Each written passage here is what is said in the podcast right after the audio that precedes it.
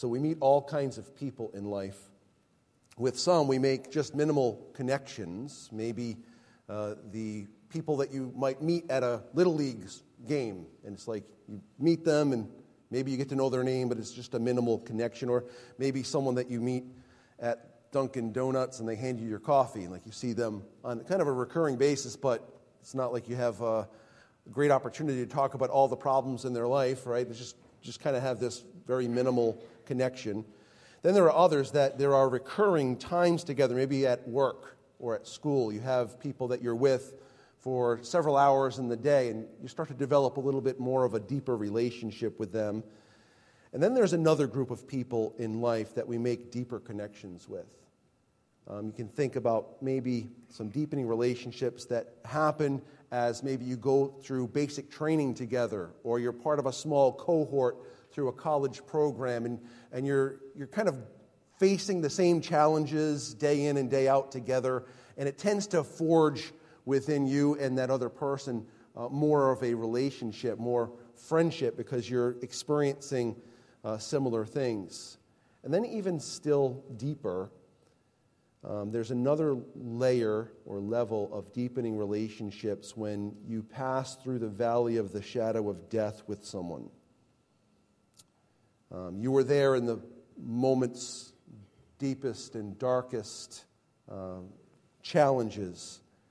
And when you walk through those challenges with another, um, there is a, a lifelong bond that can result from that because in their greatest moment, they had someone that they could rely upon and confide in. Those are important uh, matters, and we all need those kinds of deepening, lasting relationships. So, ministry can be a lonely place if it's not shared. Pastors and missionaries can sometimes put unreasonable, unbiblical uh, pressure on themselves that results in having no personal, close relationships. And Paul is going to demonstrate to us this morning in Romans chapter 16 that he did not fall into that trap the trap of being, I've got this. All of you peons can go through what you're going through, but I've, I've got this all by myself. He's going to demonstrate that there is more to ministry and life than just them and me.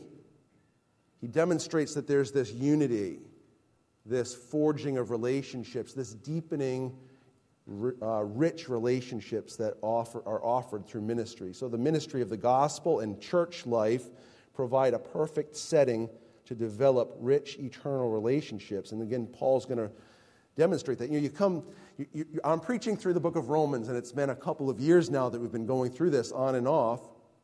And I don't think there are many people that, when they set out on their sermon schedule planning, they say, I can't wait to get to Romans 16, 1 through 16, and talk about, greet these people's names that I'm going to butcher terribly.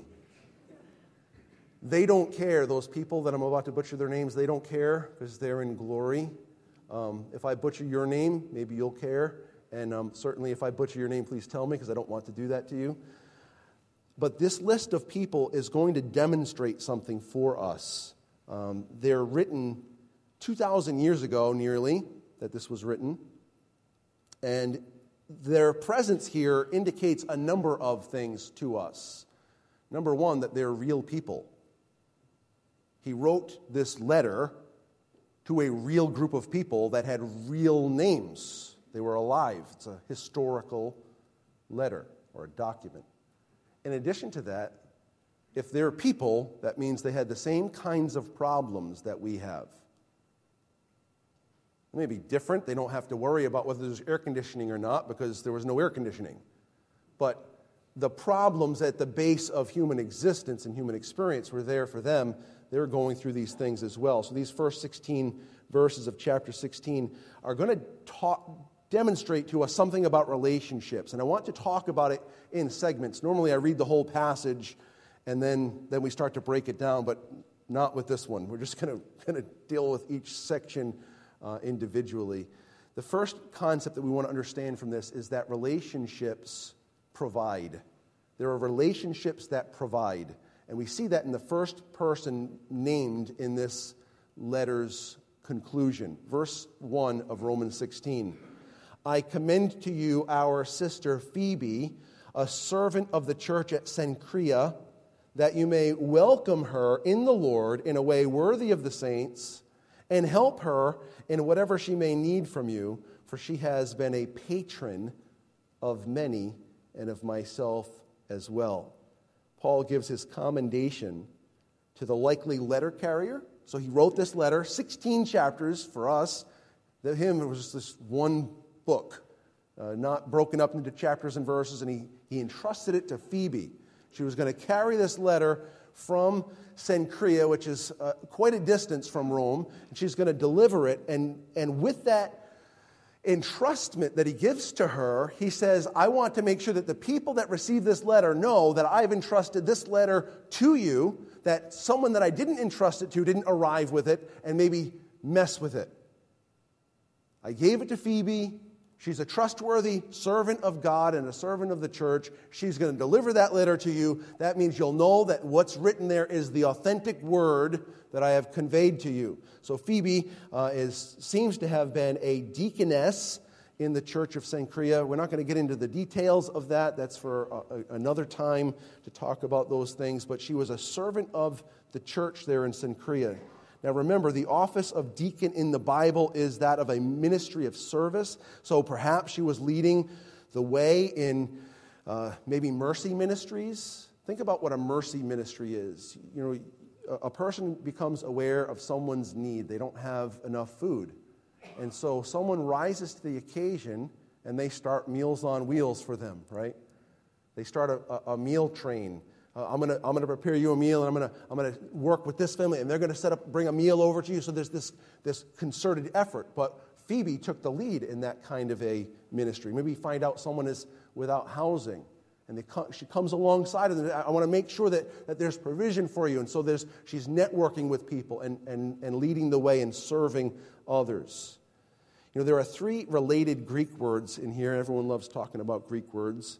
Um, so I'm going to do that for you. Uh, three related Greek words. The first one is at the beginning of verse 16. He, he, uh, Paul says, I commend. Commend. The, the Greek word is paristemi. It means to stand for. I stand for Phoebe. I stand for her. Why? Well, in chapter, uh, verse 2, he says, I want you to welcome her in the Lord in a way worthy of the saints, and I want you to, see the next word, help her. There's another related word. Uh, there is paristemi. It's to stand for. Again, so I stand for Phoebe. When she arrives at Rome, I want to make sure that you stand for her. Well, why is that? Well, he says at the end of verse number two, for she has been a patron of many and of myself also. Now, the word there is slightly different, but it's a related term. It's uh, prostasis. Prostatis. It has the idea to stand with or stand for, again, or to provide for. So he uses the word patron in our translation. Um, in the King James, is a great word. Some of you know what it is. It's succorer. Everyone likes the good succorer, right? Someone that comes alongside and helps and provides. Um, so we have patron in our, in our version. What is the idea? Phoebe found ways to make sure people that were lacking had what they needed. So Paul says, I stand for Phoebe. When she gets there, I want you to stand for her because she is a supplier of all kinds of people's needs. This lets us know something about relationships. There are relationships where there are people that you come alongside and you know that they're for you. And it makes it easy to be for them and the way that you know someone is for you is not because they use wonderful words. They actually supply something, they provide something that you need. So Paul tells them to welcome her in the Lord in a way that's worthy of the saints and then to help her. What are they going to help her with? Well, if she's the letter carrier, it's possible that her, one of her responsibilities was not only to deliver this letter to the church at Rome, but then to make copies of that letter for other churches to have this same truth that was so vitally important. What is the truth she was carrying? Lots of data about how to be a good boy and good girl. That's not what the data is. It's about the gospel of Jesus Christ. This is how we have life. She was carrying the contents in written form of God's provision of life to those that would come to him through Jesus Christ.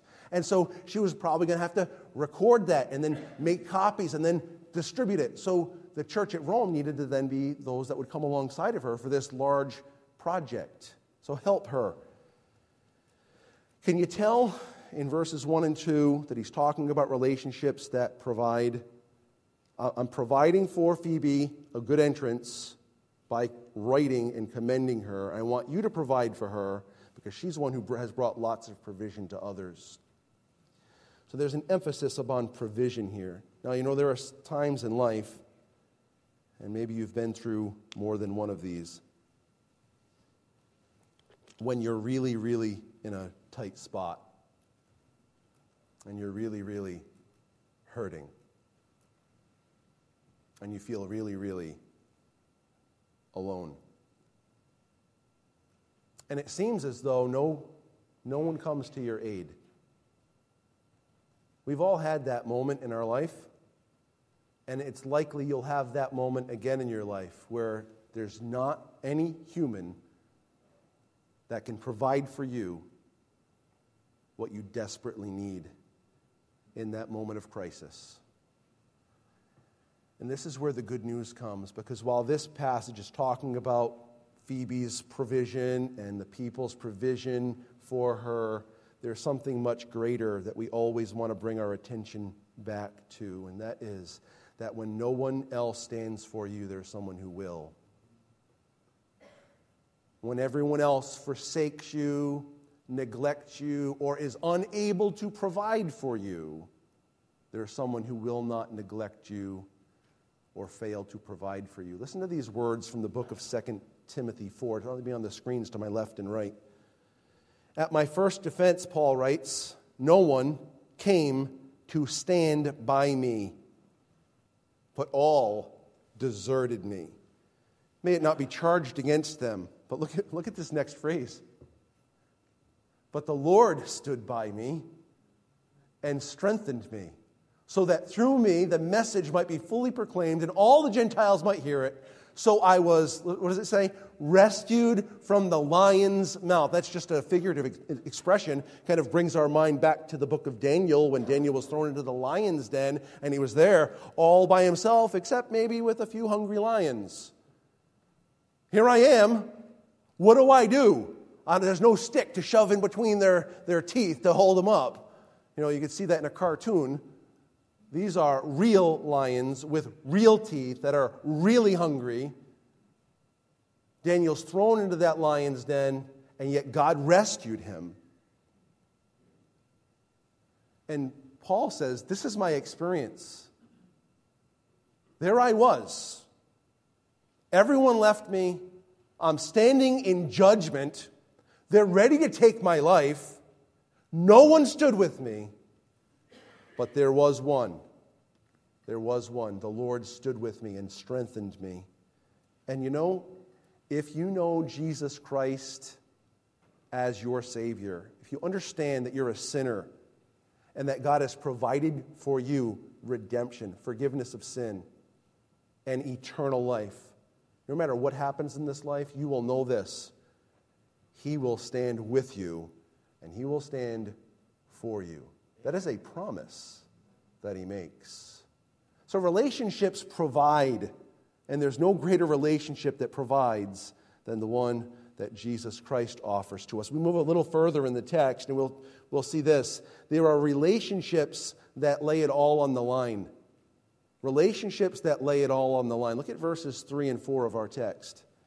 He says, Greet Prisca and Aquila, my fellow workers in Christ Jesus, who risked their necks for my life, to whom not only I give thanks, but all the churches of the Gentiles give thanks as well. So he introduces this couple, Prisca and Aquila. They're mentioned as Priscilla and Aquila in three occasions in the book of Acts, chapter 18. And then in two other New Testament passages, they're called Prisca and Aquila. So they're mentioned six times in our New Testament. So they have somewhat of a prominent presence in, our, in God's Word. It's like incredible. It's like none of us are going to be written there. But Prisca and Aquila were. Now, they, they have done a number of things that are really incredible. They came along a man named Apollos. Remember Apollos? He was a, a, a, spokesman of the truth. And he was speaking eloquently, the Bible says. But when Priscilla and Aquila heard Apollos proclaiming, there was something lacking in the content about Jesus Christ. So after he was done preaching, not in the middle of it, not while he was still speaking, you stand up and say, Hey, buddy, you forgot about this. None of that. Waited till it was over, and they pulled him to the side. And it says that they showed him the way of the Lord more excellently, or more thoroughly, or more accurately. The Bible tells us that they had a church in their own home. God calls them in this passage fellow workers in Christ Jesus. All of that's great. Their presence in the New Testament, the way they helped Apollos, having a church in their home, all that's great. But nothing quite speaks to the value of who Prisca and Aquila are, like what Paul says here in this line. They risked their necks for my life. There are very few people that you're going to encounter in life that'll lay it all on the line like that. But there are people. And God opens those doors through our common life in Christ, where we see this is my brother, this is my sister. This is, this is deeper than blood. This is an enduring, rich relationship. This is an eternal relationship. This is, this is my life. Our life is a shared life.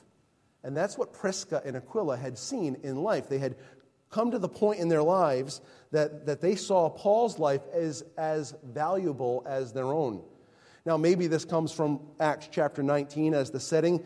It's incredible. Paul is preaching in, in, uh, in Ephesus, and the ministry in Ephesus was changing people. People were coming to recognize that Jesus is everything, and that all the little gods that they used to worship were not real.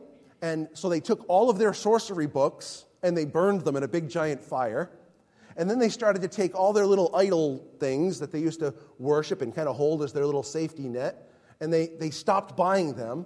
And so someone among them said, Hey, uh, I want to point this out to you. If we're not careful, this guy who was a silversmith, they're going to stop buying all our little idol trinkets. And if they stop buying all of our little idol trinkets, we're not going to have any money left. So there was an uproar that starts. A revolt, a riot, it's called, in Ephesus and Paul was going to go and enter the fray. Probably in that type of a setting is when Paul, uh, when Prisca and Aquila held him back and maybe said, "You, you stay safe, and we'll go deal with it." We don't know that; it's just supposition. But look at these words from Acts 19, verses 29 and 30. The city was filled with confusion, and they rushed together into the theater, dragging with them Gaius and Aristarchus, Macedonians who were Paul's companions in travel. But when Paul wished to go in among the crowd, the disciples would not let them. You know, I don't know. We don't know the rest of the story. We just have the little bits that God gives us. But one thing we can know Paul is recounting something about a time when Prisca and Aquila said, We'll take the pain in your stead. They're not alone in that. The Bible records some others that are similar. Timothy is one who would um, naturally care for other states. And, and if you think about Luke, you ever think about Luke? He wrote one of the Bible books, two of them actually, Luke and Acts, right? But if you read the book of Acts, everywhere Paul goes, Luke goes.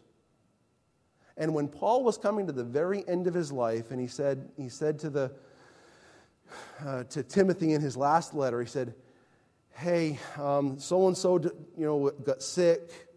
This one departed from me. Please come to me, bring the books, bring the parchments, bring a coat, bring Mark. Only Luke is here with me. Poor Luke. It's only Luke. He's not enough. But the reality is, when you think about that, Luke was there through thick and thin. Talk about a person that's willing to put their neck on the line for you and for, for Paul. Why were these believers willing to do that? You know, at the very heart of all that we treasure, we have received life from our God. Life that does not require a beating human heart. We know at some point all of our hearts will stop. Our human existence will come to an end.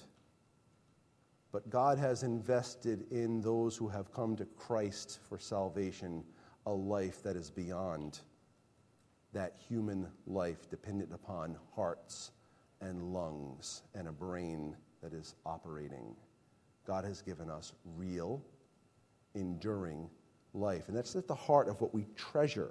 This eternal life was secured for us by God Himself, Jesus Christ, when He laid down His life on our behalf. Do you have a friend like that? Do you have a friend that would lay down his life for you to gain for you what you could never gain for yourself? Well, the Bible tells us that we can have that kind of a friend. Let's suppose you have no earthly friends that close. I'll tell you about a, a Savior. He loves you in a way that no one else can.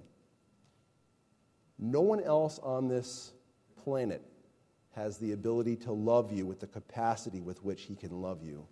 He can love you eternally. Human beings, their love will stop at some point. Human love has only a earthly existence. But the love that Jesus loves with can save you and continue forever and ever. There is no friend like Jesus who can supply and provide and care for you like no one else can. How does he save? How, how do we enter into a relationship with Jesus where someone can lay their neck on the line for us and never withdraw it? The Bible makes it very simple. You know, we complicate things as people, but the Bible makes it very clear. In Romans chapter 10 and verse 13, it says, Everyone who calls on the name of the Lord will be saved. Would you mind uh, helping me out? Indulge me for a moment. Will you read that verse with me for a moment? For everyone who calls on the name of the Lord will be saved. That is a reality, a promise from God. This is how we enter into that kind of a relationship with Jesus Christ that can never be taken away. The passage goes on in Romans chapter 13 to talk about relationships based on common faith. Now, I'm going to have these things just listed all on the, the board at once because um, there's just too much. It would take us a long time to, to, to, take this long to go through every one of these names. I want to, to just list the next one, if you, if you guys could, up in the booth. There's our next set there. And here's where I'm going to start butchering some names. In verse 5, we're introduced to this man named Epenetus. It's a great name. We're told he is the first convert in Christ in Asia. So Paul had this relationship with him. Who knows how long he spent with him? But in his writing of a letter, he says, I want you to, to, to remember Epenetus, this guy that's been saved for longer than I have. He's been the first convert in Asia. Then there's Ampliatus, uh, my beloved, he calls him in the Lord. My beloved. Agapetos is the word. It's a great Greek word. Someone who is my specially loved one.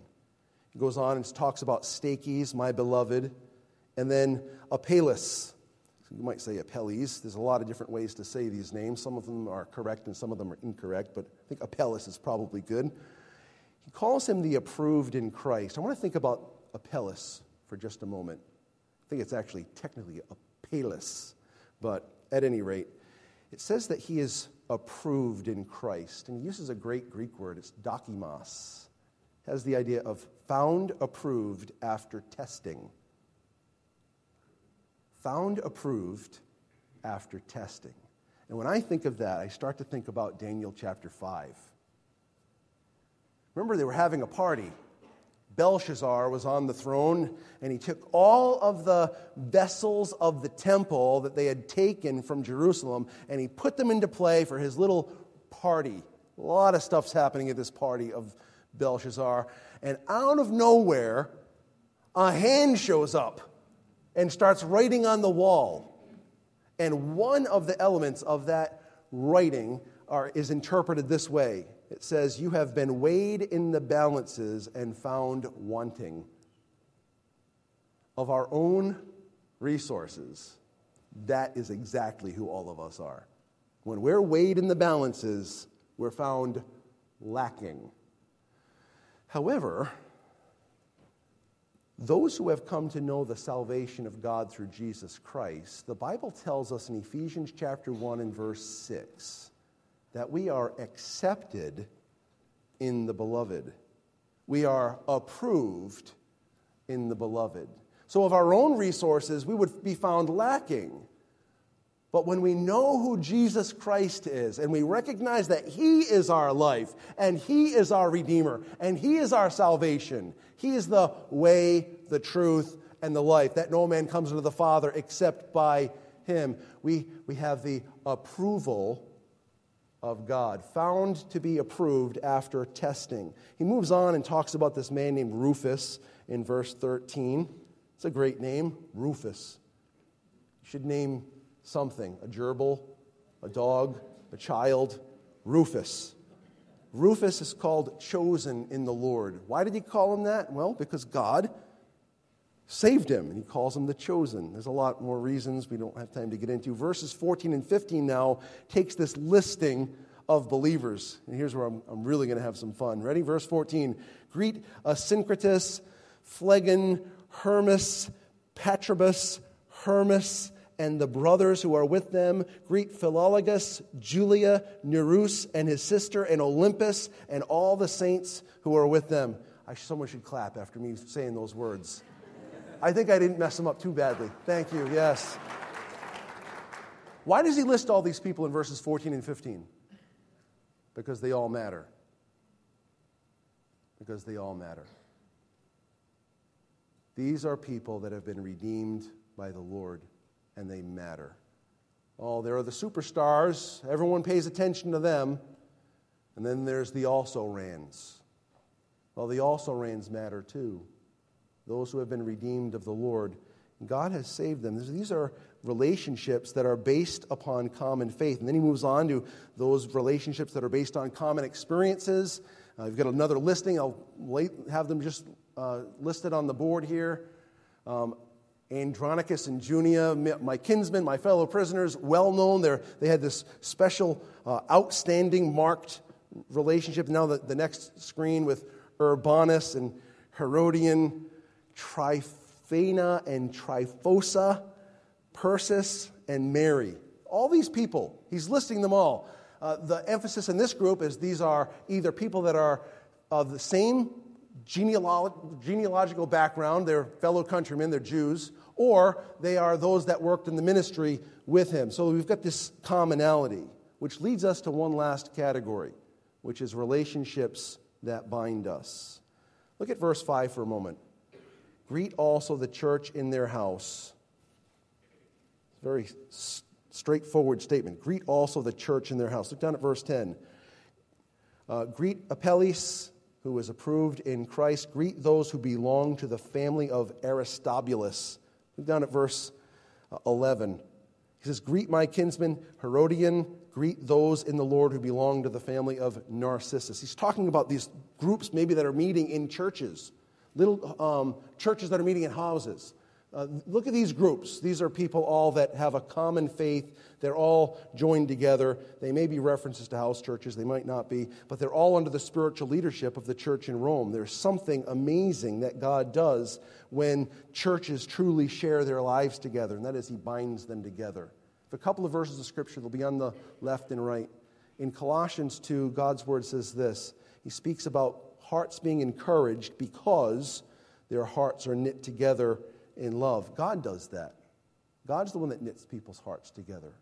in Ephesians chapter 4 and verse 30. Uh, verse 3, excuse me, it says um, that you, you should be eager to maintain the unity of the Spirit in the bond of peace. This is something that God provides. It's significant that God binds our hearts together in, in service for Him. I want you to point out one more verse of Scripture in verse 13. Something about this guy, Rufus. It says in verse 13 Greet Rufus, chosen in the Lord, and also his mother. You read the rest of the verse with me? Who has been a mother to me as well. Can you see there's something beyond like a surface relationship here? When someone else's mother is like your mother, you're, ta- you're, talking about a deepening relationship that has, has developed. And there's something that happened in the course of Paul's relationship with Rufus where their, their lives were entwined together. How does this kind of thing happen? The Lord unites people. You know, and it's pretty funny. I think we're all pretty weird. Are you able to admit that about yourself, that you're weird? Like some of the people that I'm best, closest friends with, like if you take us outside of the things of the Lord and you think, how in the world does this work? How could, I, how could this person be the one that, that's such a friend to me? Our personalities are different, our interests are different, the way we go about everything is different, and yet God takes these people, all of us weird people, and He, and he, and he unites us together in a, in a really special way. It's a supernatural thing that God does. In 18 verses, uh, excuse me, in, in 16 verses, there were 18 times they were told to greet these people, and they were actually told to do this publicly. It's, it's, it was, they're all in the, in the second person plural. In other words, it's not just like, hey, make sure that you say this greeting to this person. It's church, greet this person. It's a, it's a, it's a public thing. And then he ends in verse 16. Verse 16 says, Greet one another with a holy kiss. All the churches of Christ greet you.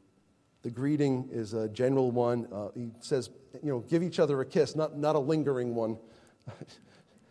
I think this might, this might come along the lines of the man hug. You know what a man hug is? It's kind of like you turn your shoulder into the other person. It's like a half hug, and that's not enough because we're guys. You got to slap the other person. It's like a big pound on the back. It's man hug. So it's kind of one of those. You come along, and everyone says, All right, we're, we're close, but only just so close. Greet one another with a, a holy kiss. Uh, some people go all their lives without having friends who share their, you know, share their mother with them. People go their whole lives without having someone that lay their neck on the line for them. People go their whole lives without having someone that's looking out for their well being, that provides for them. We go whole lives without these common experiences. I want to invite you into a friendship offered by the people of God and yet, even the friendship that we offer will always still come up lacking to one extent or another. Because there's no human being who can bear the weight of all your needs. But I do know someone, on the other hand. I know a friend who is far more reliable, who will never leave you or forsake you, who knows all of your weaknesses, all of your failings, all of your sinfulness, and He will still love you. He'll still love you. It used to drive the religious crowds nuts, but Jesus is a friend of sinners. And for that, I am deeply grateful. Amen. And for that, I hope you are deeply grateful. Read a little book. We used to read it every night to our children. It was the Jesus Storybook Bible, and it, there's this constant recurring that Jesus is a friend of sinners like me. And I used to say to my son, Asa, Asa, aren't you glad that Jesus is a friend of sinners? I'm glad he's a friend of sinners. Because if he weren't a friend of sinners, he would be no friend of mine. See, Jesus can love you and be with you no matter all what is revealed about who you really are. You know this? He already knows. He knows the beginning from the end and the end from the beginning, and he still laid down his life for you. That is real friendship that no one else can offer you. The Bible says in John 15 and verse 13, Greater love has no one than this, that someone lay down his life for his friends.